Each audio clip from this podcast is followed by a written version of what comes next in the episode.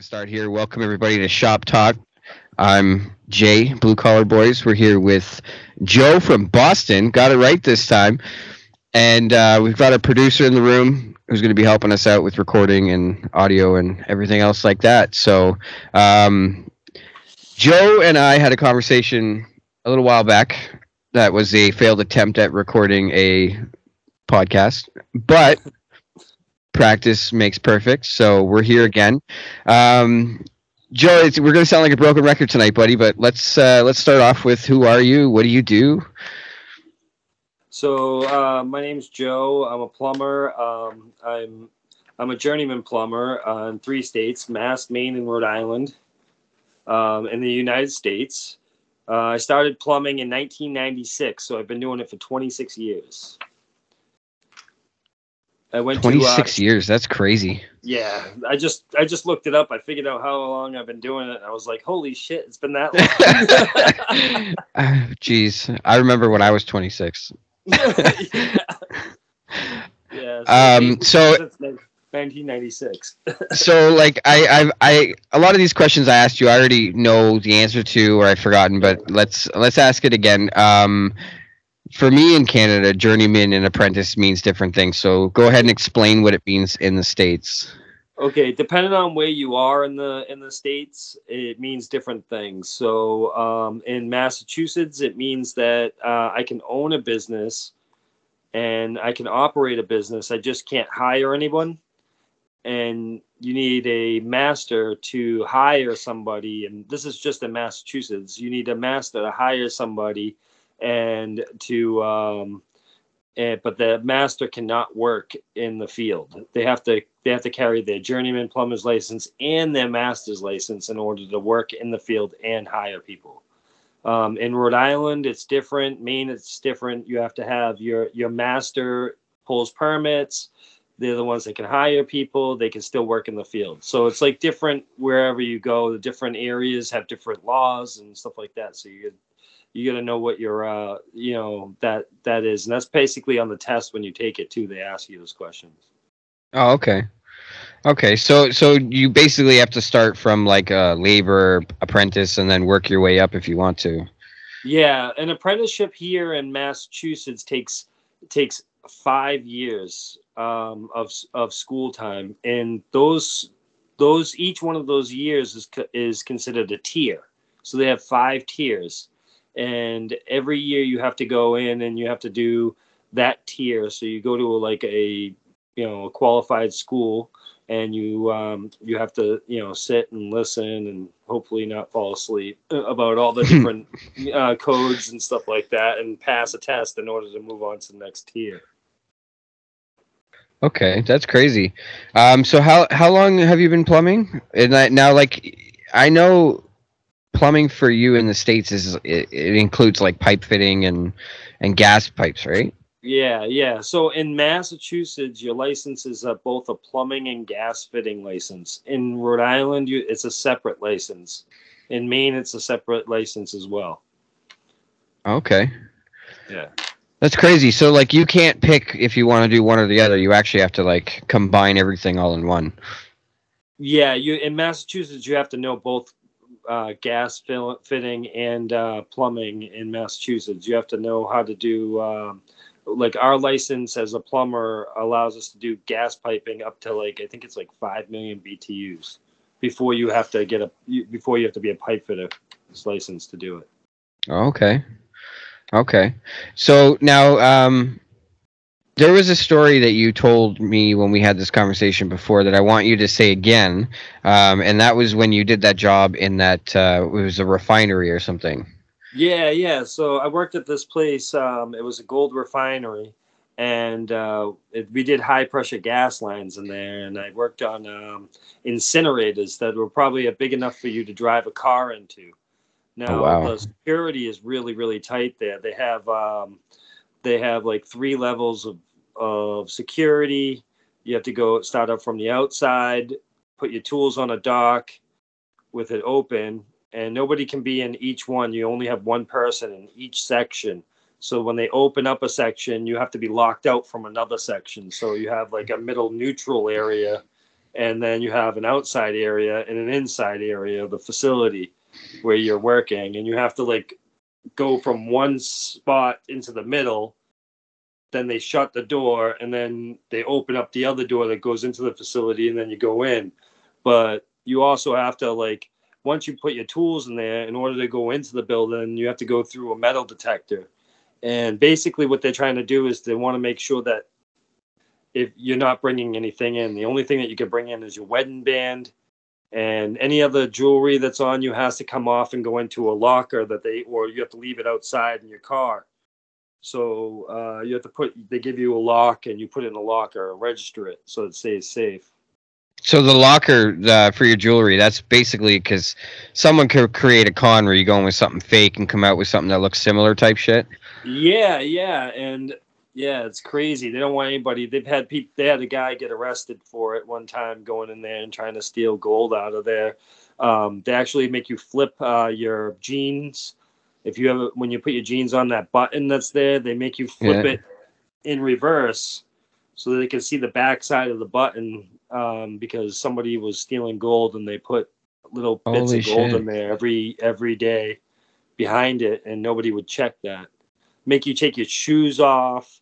It's like it's like just like going through airport security, but worse. Because all so. The- All the levels one, one question I have, and I was thinking about this the last time we talked about this, is like, what would happen if somebody went in there and swallowed a bunch of shit? They would they would be able to pick it up. They had, what they is is the um, the uh, metal detectors that they have at the gold refinery are um, are so sensitive that, like, if you have you have to tell them if you have like. like um, like titanium in your uh, arm or something. If you had any kind of surgeries, you have to fill out that application before you can even go there. And then if you do that, it's even more of a pain in the ass to get in and out, because they wow. they really, you know, make you strip down and, and, you know, take everything off, basically. So what was the job you were doing in there? Um, it was a high-pressure gas main. So here in Massachusetts, gas is ran at a half a pound. So anything that's high pressure is usually out in the street. And they have some areas that are still, like in Boston, that are still um, uh, all low pressure. But they um, uh, low, so low pressure is considered a half a pound. High pressure is anything that's that's higher than a half a pound. So if you're going into like one pound or two pounds of gas, normally it's usually two to five. It can go up higher. This is, and then there's all kinds of like different things that you have to do, like put regulators in and stuff to drop it back down to what you need. It's basically a way to get piping further away in a smaller amount of pipe. So you don't have to, um, so you don't have to like, um dodge a bunch of shit or have this huge pipe going through, you know, a building, you know. That's crazy. Yeah. So being a plumber, was this your first choice of work, or was there something you wanted to do but couldn't do, or like how well, how did you come to become Joe the Plumber? Okay, so my original my I, I I'm a big believer that we never we never uh we just fall into the things that we end up doing. You know what I mean? We never actually really, some people get the, the luxury of being able to choose it. Other people, we just fall into it. You know what I mean? And that's basically what happened to me. Um, I orig- like if my childhood dream was to be a Medflight pilot and to do that. And um, that didn't end up working out. I was um, told by my dad to go to a trade school because he said that uh, get your license. You always have something to fall back on.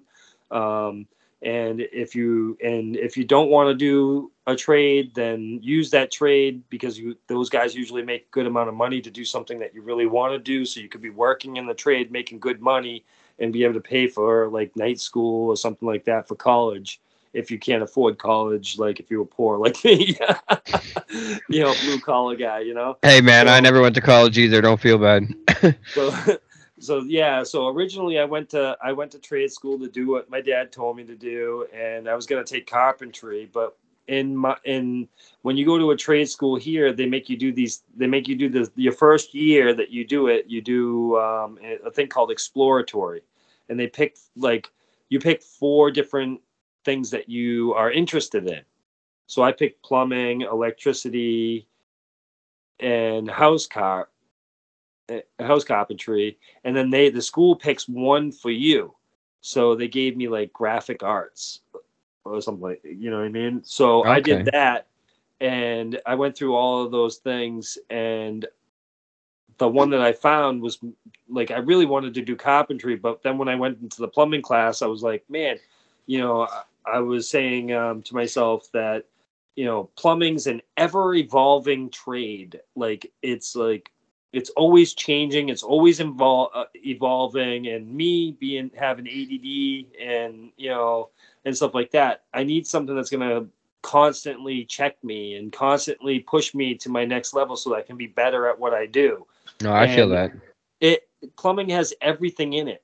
You have, you have water piping, hydronics, electricity, electronics, you know, all these different things that are all involved in one that is going to help you know enough. You're not going to know everything in plumbing or everything in the field or every other field, but you're going to know enough to get yourself in trouble. You know what I mean? No, so, for sure. So it'll help you out with all of that stuff. Okay. Um, so you are like more of commercial industrial plumber. Yeah. So my company that I work for is um, specializes in commercial retail, which means restaurants, office spaces, you know, and stuff like that. Like, a lot of stuff. We don't really do residential. We did at one time. We used to do service at one time, but we don't do any of that stuff. We we only do the service for one year, and that's our warranty, because we have to give them a one-year warranty when we do a new job or we do the job. So everything has a one-year warranty from us. So I do still do a little bit of service, but it's very rare. And um, like resi- we I, like. Um, residential, it's tough. You know, I'm really not good with working with like people in the, you know, at their homes and stuff. So it, this is, this works out great for me, you know, but, um, we also do industrial, like the, like the gold refinery and stuff like that. So we get into there. The only thing I think I haven't done is, um, nuclear power plants or anything like that. Yeah. I think, I think that would be pretty interesting to do, a little bit intimidating at the same time, but Yeah. But uh, it would definitely be, be cool to do. So um, you're from Boston. Um, are you originally from Boston? Well, I grew up in a town that's uh, that's uh, like thirty miles south of, of Boston. And it's um, the home of the Patriots, the football team, um, Foxborough, Massachusetts. And um, I You know, and then my school that I went to originally, that, that I went to and learn all the, my craft is in Easton, because it's a regional school. Okay. They have a regional being that they have like a bunch of towns that are all, like all the kids go to that choose that, that, that go to that trade school. So each region has a trade school that you can go to. Oh, okay, okay, that's how they do it. Yeah, here it's uh, we have like trades universities and stuff like that, but it's it's not. I guess it would be regional, because like my little town doesn't have one. I I would have to go down to like University of Toronto or something like that, right? So that's uh, that's interesting. Um, the, other thing, the other thing too for you too is that usually if you go to a university, you're paying for this. Oh yeah, this is something that the the government in mass and you know in in the United States, they want you to learn trades. So they put up these trade schools that are public schools. These are your high schools too. This is what you're learning in high school. Before you leave high school, you're learning your field, your craft, your trade. And and um, so that's this is federally funded, because they, they need they know that we need, you know, techs and stuff, and you know, to yeah, do this. There will always be work. Alive. Yeah, and to keep this alive and keep the economy moving. So They, the government here invests into the school, into these trade schools, and gives them money to be a trade school to teach us. So a lot, like some people don't end up doing that, and they go to regular high school, and then they have to go to a paid college or a university here, but you don't have to. So if you know that you want to do a trade ahead of time, find out a trade, go to a trade school, you know, then you'll be able to do it. Right, right. Okay, so now the the the conversation we had previously, um, I've been dying to jump back into it, is you told me a story about the hospital, how you had to hot tap a fucking line or something in a hospital. Yeah. Yeah. Now explain that process to me again, because that's wild. So you in a hospital, you can't shut down anything. You can't shut down anything. Hospitals here in the United States have, there's a law that says that hospitals have to have two of everything. They have to always have to have a backup. Like, so if they have a generator, they have a backup generator. If they have a, their water main coming in, they have two of them. They're the only place that's legally allowed to have two water mains going into them, like from the street. Um, Just in case. If one, if one shuts down, you have to have another one that's going to be able to bypass that to be able to keep feeding what you need to feed. Uh, because hospitals are not allowed to shut down. Same thing goes with drainage. They can't shut down. Hospitals, like, you running through it, it's like a super, it's a super highway. It's like if you look at an ant farm after they poured something in it and you pull it out, you see this super highway of all these little different things that go to. The same idea in a hospital. You can't track down every single pipe that that thing goes to, you know, the pipe that you're working on. So we were on the first floor. So what we have to do is we have to take a, like, you have to be knowledgeable about stuff like, you know, like, like different types of diseases and stuff like that. So when you do a uh, work that you're going to have be changing on the sewer line, then you know you can't shut it down. They have um, a group of people that carry barrels with um, lids on them. And they have those lids like oil drums and, and stuff. And they have them on wheels. And what you do is you put up a, there'll be a pipe that you need to replace or you need to move. And you'll put up a pipe next to it. And what you do is um, you get that all set up. And then once you're ready to switch, these guys with the buckets, and you're wearing Tyvek suit, goggles, a mask, you know what I mean, stuff like that. So once you crack open that line, uh, that pl- that that cast iron, because we use cast iron copper here still in Massachusetts on commercial only. Um, you cut that, you cut that line open. You have the guy there with the bucket, and you're just hooking up the last fittings. Once you get there, there's another guy at the other end with another barrel, and you're trying to do it as fast as you can so that, because the whole time there's everything that you can possibly grossness, you know, you're thinking of going through there. That's fucking wild. And that that's like raw as the raw sewage can get, right? Raw sewage, yeah. So now let me ask you this. Who who who draws the short straw to be the catcher? You know, because I feel like running the drill would be the easy part. You know, it's usually hospital maintenance that does it. Oh, it's shit. So it's not guys. Even your guys. It's not even us. Usually the, because what happens is, is these guys have to transport that and they get rid of it. So sometimes if depending on where you are, you'll like some places they'll actually hire us to do it. And then we just sub it out to somebody else. So we'll have like somebody labor it. And what we do is we put it in the barrels. We, we seal them up. Then we roll them outside of the hospital, out back into barrel, you know, the into, like just stock up a bunch of barrels in like a fenced-in area, and then what we'll do is um, uh, those all have those those quick those quick lock lids, you know, and then what we do is when we're done with the job or something, we'll call up uh, um, we'll call up like a cuckasucker for like the porta johns, and they come. Is that what you guys call them there, cuckasuckers? Yeah, yeah.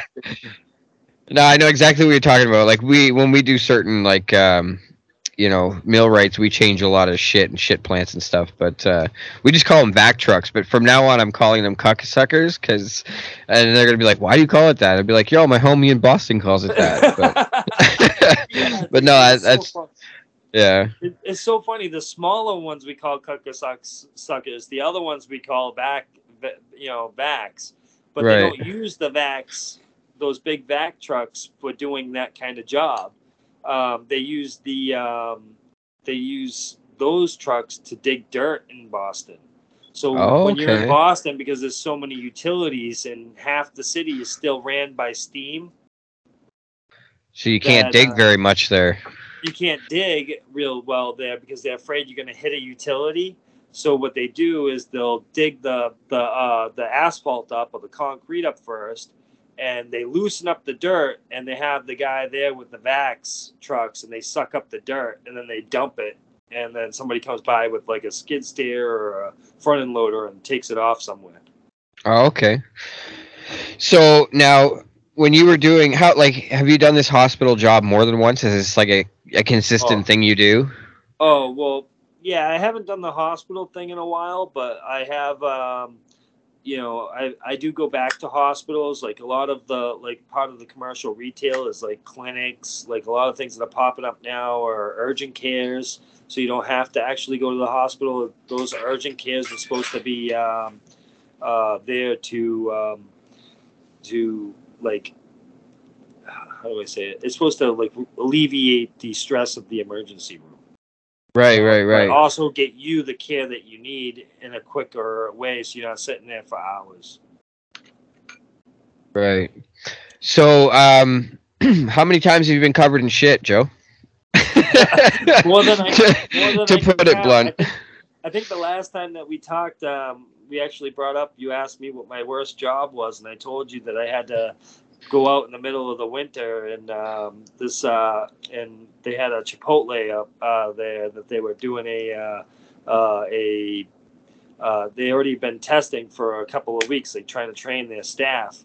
And I got there, and they said that we forgot, it was part of our punch list that we forgot to put the drops in the uh, in the grease trap in the hangers. Oh no! So in the middle of winter, I had to go out like the middle. Of, it was like not the middle of winter, but it was the beginning of winter where it was like fifteen below zero, and I had to go out there and pop the lid and jump into the tank, and and um, up to my up to my chest, and uh, wow. full of water, and put and anchor these this this pipe for the outside. See, they that's the other thing in inside of a building. It's called a grease trap. Inside the bu- outside the building is called a grease interceptor. That that separates oh, okay. the grease from the water, so that like that the food has, so that it doesn't hurt the the sewer system. So, Joe, I'm going to interrupt you real quick here. Tilt your camera back just a bit. There you go. There you go. Perfect. Um, so, anyone that's watching or listening, because this will be available on Spotify as well, um, grease traps in Canada and the U S are similar. In the U S, most of them are underground, correct? Uh, well, sometimes it depends. Sometimes here they have like these giant big barrels outside the back of most restaurants, and it's got like this sleeve in it, and then this truck comes and like pulls the whole sleeve out. Yeah. So here, uh, it's, it's a, here it's a concrete tank that's built underground. The one outside, that's called an interceptor. They're outside. Okay. It has manholes. And these uh, these tanks are like big concrete boxes, basically, and they'll have like a baffle inside that um, set that slows the flow down inside of them, so that they don't, uh, so that the water and oil can separate, because the oil's going to float to the top and the water's going to stay down low. Oh, okay, okay. Yeah. I'm just uh, I'm fidgeting here for a second. I'm trying to get the label off this water bottle because the company doesn't pay me royalty, so I'm not advertising oh. for them. But it won't fucking come off. Anyway, side note. A D D. What did I tell you? Um, so now l- let's get off topic here a little bit, Joe. I want to know a little bit more about you. Um, what, what do you do for like hobbies and stuff? You can't just enjoy working with plumbing all the time, right? Yeah, so my hobby is, is I, I have a I had a few I have a few of them. Um, I ride horses. Um, my uh, I help teach my daughter how to do barrel racing. Um, I've I've I run a rodeo in in Norton, Mass. I help run that uh, uh, with some friends um, over there with bulls and stuff, and barrel racing and and cow sorting and stuff like the the whole escort. Esquarian thing, um, and right now I'm in the I'm working with um, my daughter doing fundraising for uh, lacrosse. She's in, she just joined the lacrosse team. Freshman. Oh, okay. So your hands are full then between all oh, that, because I you know I got some friends that are into like the rodeo scene, and uh, they don't have very much time. So oh, it's um, always busy. You there's always something that you can do and stay busy. You know. Yeah, no, for sure. So, so that's like your main hobby. Um, anything to do with like cars? You into like muscle cars? Any sort of cars? Yeah, I'm into it. I just can't afford it. I feel that. Trust me. Um, Sorry, I just had something pop up on my screen there. Yeah, so um, now there was a paranormal story that we discussed um, the last interview. Let's let's go over that again. Okay. Do you remember telling me? I don't remember. Give me a give me a start it start it up a little bit. Bring so it back. You, you there was a, you were telling me something about you were doing a job and. Um, There's something about noises and like you thought it might have been a ghost or something. What? Yeah, it's it, it sucks, dude. The last time we had this oh, conversation, God. um, that the audio didn't take, but yeah. Uh, Anyways, no, I, so like, you have anything you want to like toss in or like? Yeah, yeah. Um, so I really, I think this is a couple things that we had talked about before too. Is um. There's a couple of things, but I wanted to bring up this one thing is, is that if you're going to trade school in the U S, um, make sure that you join Skills U S A. And if you're not in the U S and you want to know what that is, uh, so that, you know, it doesn't sound like I'm just being weird, or even if you are in the U S and you're going to trade school and you don't know what it is, as though you should, is it's a, um, a place where all the trade schools in the entire country get together and compete in their field. So you get to compete doing different projects at this thing. It's big competition, and kids get scholarships and everything to uh, with it for uh, future um, you know classes that they that they could take. You know what I mean? So I would say get get involved in Skills U S A. If there's something involved at the school that can help further you in your education, get it done. Do it. You know, be a part of it. Do it. You do it while you're do it while you're young, because like they said, they only give us a lifespan of like a few years out here in the in the field. So I guess that's why we make really good money. The other thing too is um, you would ask me um, uh, what I would tell people if um, you know the new people coming in, like what kind of advice I would give them and stuff like that to say, hey, you know. Uh, what do we, you know, what, what can I give them back as more things, something that I've learned that they probably won't, and they can look at it. I say, get involved in your retirement for four oh one k, get as much education as you can. Um, and, and, you know, just make sure that you set yourself up, you know, don't work for the, the scum bums, you know, that you think, um that you that are out there. There are people out there everywhere. I mean, I probably in Canada and U S everybody's the same thing. Don't don't work for them, but find a good reputable company that you can work for. I've been working for my company. I'm going on I'm going on I think sixteen years this year with the October, same company at the same company. Wow, so that's impressive. Really good good to me. They pay for everything. They pay for my my re That's the other thing here. Every year we have six hours that we have to take in order to renew our license every two years. So I have to have twelve total hours of re-education to go over the new code changes and everything. It's, and that's once a year. That's once a year. I have to do six hours. Holy or I moly. could do I could or I or I can wait two two things and then I have to do a twelve hour course. But I would rather do six once a year. So I think here, I think here to like once you're licensed, I'm sure there's some sort of renewal, but I think it's like three, maybe five years where it's like a, a renewal thing. So I like the way you guys do it there because things are always changing. You know what yeah, I mean? Codes are changing. Laws are changing. So they do too. And we go over it in the classroom, exactly what's going on. Like they, and it ends up being funny at the end because what it is, is they, they make you sit there for six hours. But they don't have six hours worth of material. So, so you just like hang out. Thing, yeah. So at the end of the, the, the thing, we all sit there and, uh, and a lot of them get cre- a lot of the teachers get creative and to keep our interest and to keep us there for a few minutes extra to get us uh, out the door instead of sitting there doing nothing. They come up with videos and pitches because a lot of the teachers that are doing these code requi- uh, te- uh, code re-education things are also inspectors in towns. Oh, okay. So that's like the other side gig um, is doing these classes. So they'll, um, so you go to the, um, like at the end of the class, they'll have videos and they'll show you like, This is what happened. Somebody messed this up. This is what this looks like. What's wrong with this picture? This uh, this Johnny homeowner came in, and I think one of the pictures that they showed was a, a gas-fired water heater. And the vent of the water heater, instead of going outside the house or into a chimney, went to, was like they used flexible dryer vent, the fabric kind, and just threw it up over the ceiling, and it was going into somebody else's kitchen. That was oh, shit, eh? Apartment.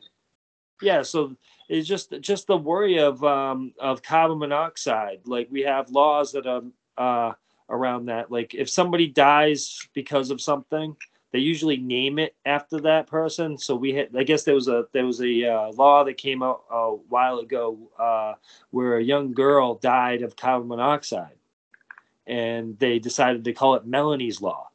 So now we have this law called Melanie's Law because the girl's name was Melanie, and it's um it every, it revolves everything around carbon monoxide, and you know, so there's like all this new stuff that we have to do with Melanie's Law for that. In order to sell your house, you have to have a, a fire guy come in, and he has to test your fire alarms to make sure they work. And this is a residential house. Holy crap, eh? All because of that, because they want to make sure you have carbon monoxide and smoke detectors working in the house. Well, I mean, you never know who lived there before you, what kind of shady shit they did, you know, to cut corners. Yeah. Like you said, running a fucking exhaust pipe into an attic where it's just filling your neighbor's house, right?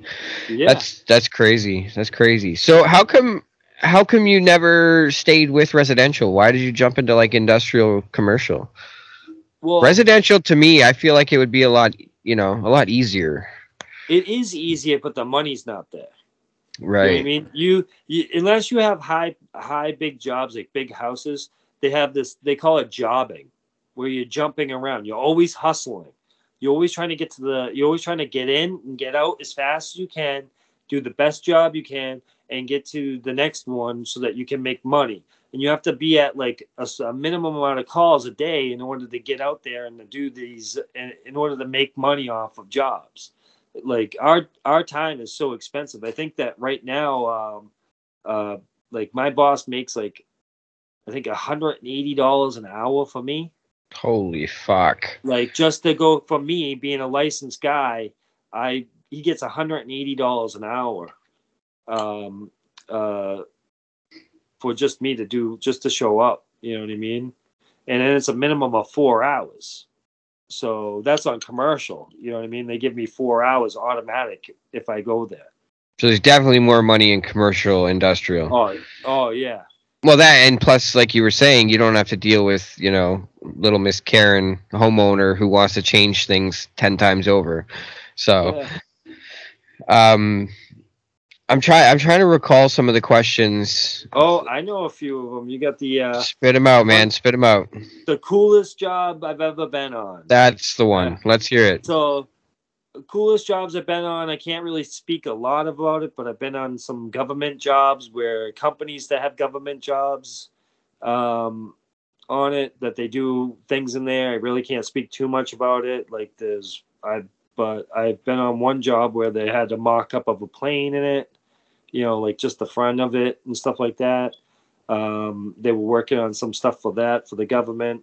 Um, other the other, you know, other stuff I've been doing, which I really can't speak of how security works over there, but um, it's. I worked on um, at Logan Airport. It's an international airport. The coolest part about that is the, you know, I got to drive on the tarmac, like and, with your car. With my with my truck, that was some scary stuff, man. When you when you talk about like you see these planes in there, they look like it looks like you're looking up in the sky and you're looking at this battery that's going by you. You know what I mean? This double yeah. A battery, and you like you're like wow. And then like you get over there and you're looking through them at the window. Even the window outside when you're at the airport doesn't give it any justice. Like being down on the ground, right next to those things. That's some intimidating stuff, especially those big, those big two deckers or the triple decker planes. Yeah, those things are some intimidating planes. And I, I, I got the opportunity of working in overnight one time, which I always like the nighttime because of the lights. you know, off the planes and everything running around. Um, but I got to see Air Israel um, over in the um, in the area that they were in, international waters, uh, come in. That was pretty interesting to see. I seen a bunch of guys get off the plane, and they uh, they protect the plane, um, fully armed to the teeth, man, at each corner of the plane, and uh, they don't mess around. So I guess there's an area at every airport, especially the, the international airports, that's a checkered area, and that's where all the international flights come in from other right. countries. And that checkered area where that plane is sitting is considered international waters.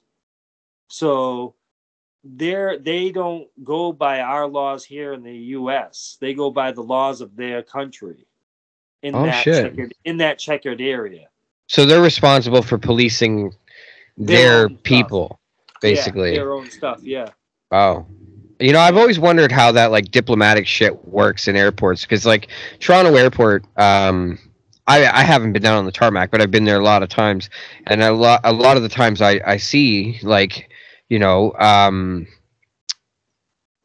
the diplomatic planes come in from different countries, and then they have their own armed guards and, and shit, yeah. right? But it, I'm curious because, like, you know, they must so need some... Sp- So special permissions or something. Like, that's crazy. Oh no, it's like it's it's just international law, you know what I mean? But like, if if you get off of the plane in in the United States, like, say you're on the plane, when you're when you're on that plane and you land off you land and you go inside that area, you're still technically in whatever country that you're in until you pet you go up to the until you go up to the guy with your passport and you give them the passport and they allow you in, you're still subjected to the, your own laws of your own country until you get past that point. Once you're past that point, you'll see signs up that say, welcome to the United States of America. You know, that's when our, that's when you're screwed. You can't, you're not, there's no change. You know what I mean? You, you change, you go by our laws and not by your own country's laws. That's crazy. You know? And each each different section that you do in, you have in when you go to work at that airport, you have to know, like, each section you have to get a different pass. Like, you get a you know, you still have the same badge, but you have to get a different thing added to your badge in order to be able to work in those areas. Wow. Yeah. That's wild. So now um I had a question and I forgot it. This is why I don't do interviews tired. Um, you got anything else you want to toss in there? We're we're coming up to about the fifty minute mark here, so we, we got time for a couple more um, discussions. Uh, I mean, they went through my whole list. Of things oh, you you, you know what it was? You know what it was? Because uh, this was this was interesting for me. Now we we made the mistake last time of of. speaking too directly about this topic, so I'm just gonna say um we're just gonna call it Charlie. Okay, so Charlie is like the C nineteen, you know what I'm saying? Yeah. So, like, how did Charlie affect you in Boston with your trade? Oh, so it um so they shut down uh Boston for a while. Uh I think it was like there was like two like uh, a few weeks. But um, that happened for most of the other guys. Um, if you were outside the city, people were still doing work. But then most of our jobs are in the city because they're big commercial jobs. And that's where, like, all the basically commercial stuff really is.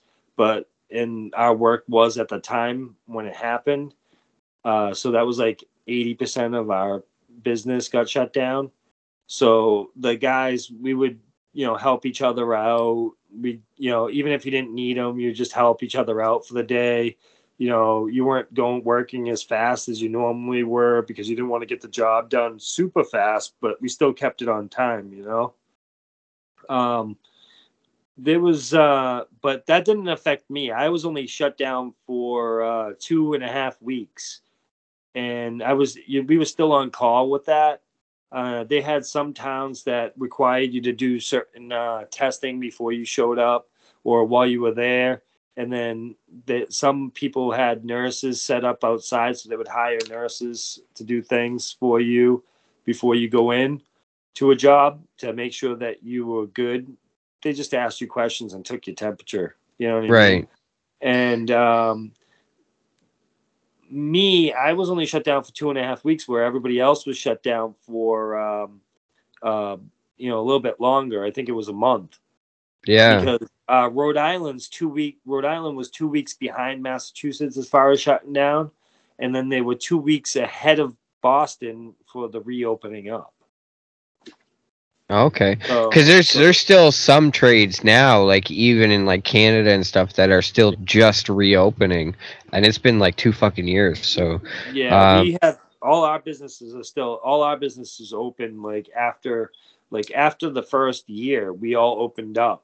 The businesses, like people, they only said that if you don't have to go to work and you can work from home, they encouraged pe- businesses to allow their employees to work from home.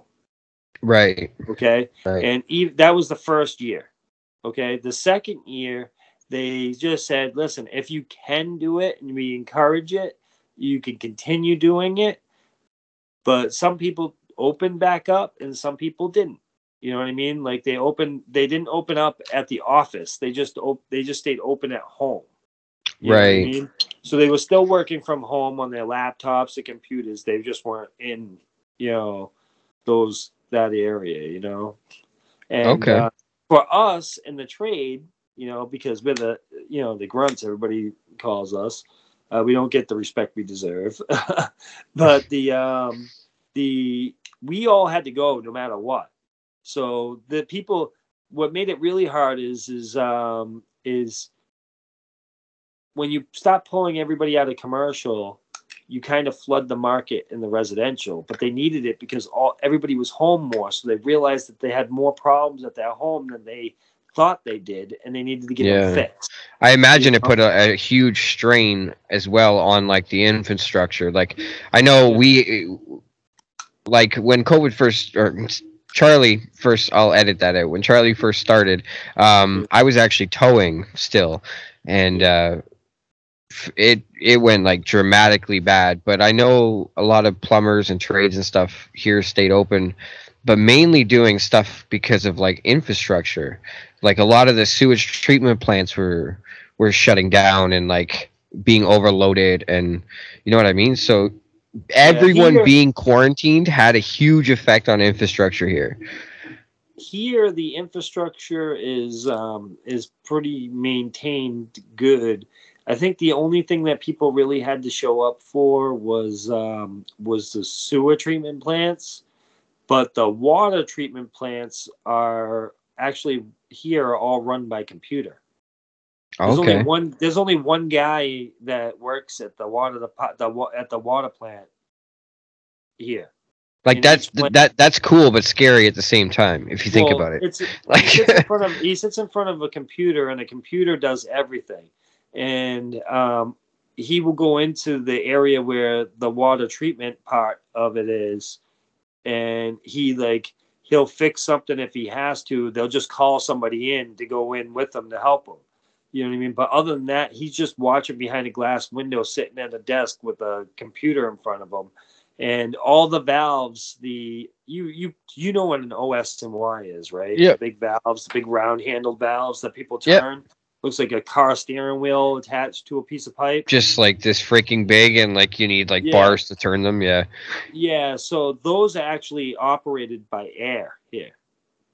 Oh shit! Eh? So the computer goes to this big, huge block, and the computer had like hooks up wires to it, and it has actuators built onto it, and the block will run will send the air to whatever valve it is, because they have the small three eighths tubing running to each valve, and then that hooks up to the valve, and it turn it'll open a valve and shut a valve automatically by the computer's direction. That's crazy. So they must have like backup generators and backup, you know, network. Every, everything is on like natural is on like uh, backup generators are all done by natural gas or diesel, but a lot okay. of them, ninety percent of them are natural gas. Nice. So nice. Like they'll do, um, they'll do, and they start up automatically, uh, like two times a year to test, and they get the batteries, and they keep the batteries charged. Okay, keep the oil cool. flowing through everything. Nice. So we're we're we're we're a little tight for time, but I still have a few more things I want to talk about. Now, um, getting out of like the trades part of it. Mm-hmm. We're going to leave with some, some final question that I have, and I know other people are going to have it, is like, would you change your career today if you could? I would still like to do what I originally wanted to do, but this keeps me busy and it makes me the money that I, that I like. And I just, and I, I'm, I can't, like, I, I wouldn't want to turn my back on something that's pro- providing for me for so long. So maybe some, maybe that, you know, that'll just, what I wanted to do will just stay a dream, and maybe, maybe I'll just do something for fun instead for that. But, you know, like just fly a helicopter or own one or something like yeah. that. Yeah. But uh, if I hit the lottery, Jesus. But, so uh, for anyone listening or watching, um, Joe explained this the last time we had this conversation. His dream is to actually be like a life flight pilot. Um, so in Canada, it's basically like Air Orange, I think, owns all of them, where it's just like, you know, accident, highway accidents. You do like, it's basically an air ambulance is what, what it's called here. So, and I think that'd be a really fucking cool job, man. I, I think you should yeah. chase that shit. So here it's a, um, here it's, they call it Medflight, and they, um, they're actually, in this region, they're actually a non-profit. Like, oh shit! Eh? It's not an actual government thing. Wow. So they're a non-profit, so people donate to it in order to be able to transport people. I right. know that during that, you know, that thing that you were talking about a few minutes ago, that they had to, uh, when everybody was like booked up and, you know, at the at the places where you got to, you know, checked out, they would, instead of flying to those, in, like the ones closest, they had to find ones that were available. And sometimes they were like two, three, four states away. So wow. somebody would find out that their family member couldn't, didn't even get to be seen in Massachusetts, that they got flown all the way out to Pennsylvania. Holy shit, eh? Yeah. Wow. So um, off the topic of blue collar now, like, I personally, yeah, I was going to say cover that can, man. Otherwise, I'm going to have to owe them money. that's that, that's the stickler, okay? Because, like, the video and audio portion of this is is going to go on YouTube and uh, some other social medias. But I also run on um, CastBox and yeah. Spotify for voice. So, like, I was reading through, like, the guidelines on YouTube, and they're like, yeah, you can't advertise subliminally because they want to cut, right? Yeah. And who cares if you show a, that can, because, like, yeah. they're they're not going to reach out to me, you know, with my two, two, three, four hundred viewers and be like, hey, you know. But anyways, off topic. Um, h- have you traveled, like... Yeah, yeah. I, I, I, you told me how old you are. If you're comfortable, you can say it again. Um, but, like... If you, hypothetically, if you were to die tomorrow, have you lived life? Like, are you, you know what I mean? Yeah, I think I, I, th- I think I have, you know what I mean? Like, I don't know. I don't, like, I usually don't talk to people much about it, but, um, I think I've done pretty good so far. You know, like, I've, uh, traveling isn't the, isn't my biggest thing. You know what I mean? That's not my biggest thing in life. Like, you, like, I want to take, I, I've been, it's nice to do. It's fun. You know, don't get me wrong. I would suggest if you have the opportunity to travel and you can, do it. But at the same rate, I was, I would say, like, for me, like, traveling, I'm not really like, it's not, it doesn't have to happen. You know what I'm saying? Right. Like, I can always find something to do where I'm at, you know, um, to just do, um, But uh, it's not something I don't like. I wouldn't like to do. Uh, and why I would say that is, like, if I died tomorrow, I'll let I'll give you a little insight of what I, you know, background for me is. Um, uh, I had a girlfriend that had two kids, and she got caught up in the wrong stuff. And I broke up with her, but I stuck around for the kids. And um, she kept doing what she was doing, and she passed away because of it. Oh, shit. And I went to court and adopted the two kids. So that's how I got my two kids. Wow. It was, it was through that. They're not, and I'm not the dad of them. I'm not the mom, you know, obviously not the mom, but. Oh, well, how how how long have you been, how long have you been in their life? Uh, since they were four. So you're their dad. Yeah. You could, you're officially their dad. You know what yeah. I mean? And and like me, I I have stepkids, and it doesn't take blood to be a father. So like yeah. for what you did, you could have you could have let the kids go through the system, but yeah, you didn't. I didn't want that. You know. you know what I mean? So um, it's it's extremely unfortunate that it happened, but I mean, the kids are with you, man, and you yeah. seem like a cool dude, so yeah. that's uh, that's good shit. So basically, you're a family man, you know. Yeah. You you have the two kids, um, and then your girlfriend. I won't say wife again if she's listening. Dude,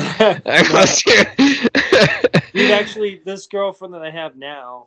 Is um we've actually known each other for uh quite a long time. Like we we went to high school together, so it's been a oh, while. okay okay perfect. All right, well, we're rolling up to the hour mark now. Um is there anything you want to add before? I'd just like to thank everybody for coming out and seeing Jay, listening to Jay and listening to me spiel about what I do for a living. Um and uh I think that uh I think he's a cool he's a cool dude, and I think that he you know that people are going to be able to you know have fun on here and listen to some stuff and some stories and get an actual uh, you know background of how hard our jobs really are and you know what it takes to do it. So that's the one reason I you know everyone asks like, oh well, you know what are you going to do on your podcast? And I'm like, I'm going to interview normal people. You know, I watch these, po- I scroll day by day getting ideas for podcasts, and I scroll through and I see like celebrity, celebrity, celebrity. And it's like, I'm fucking bored of it, to be honest. You know what I mean? I've, I've had this hour talking to you flew by. I shit you not.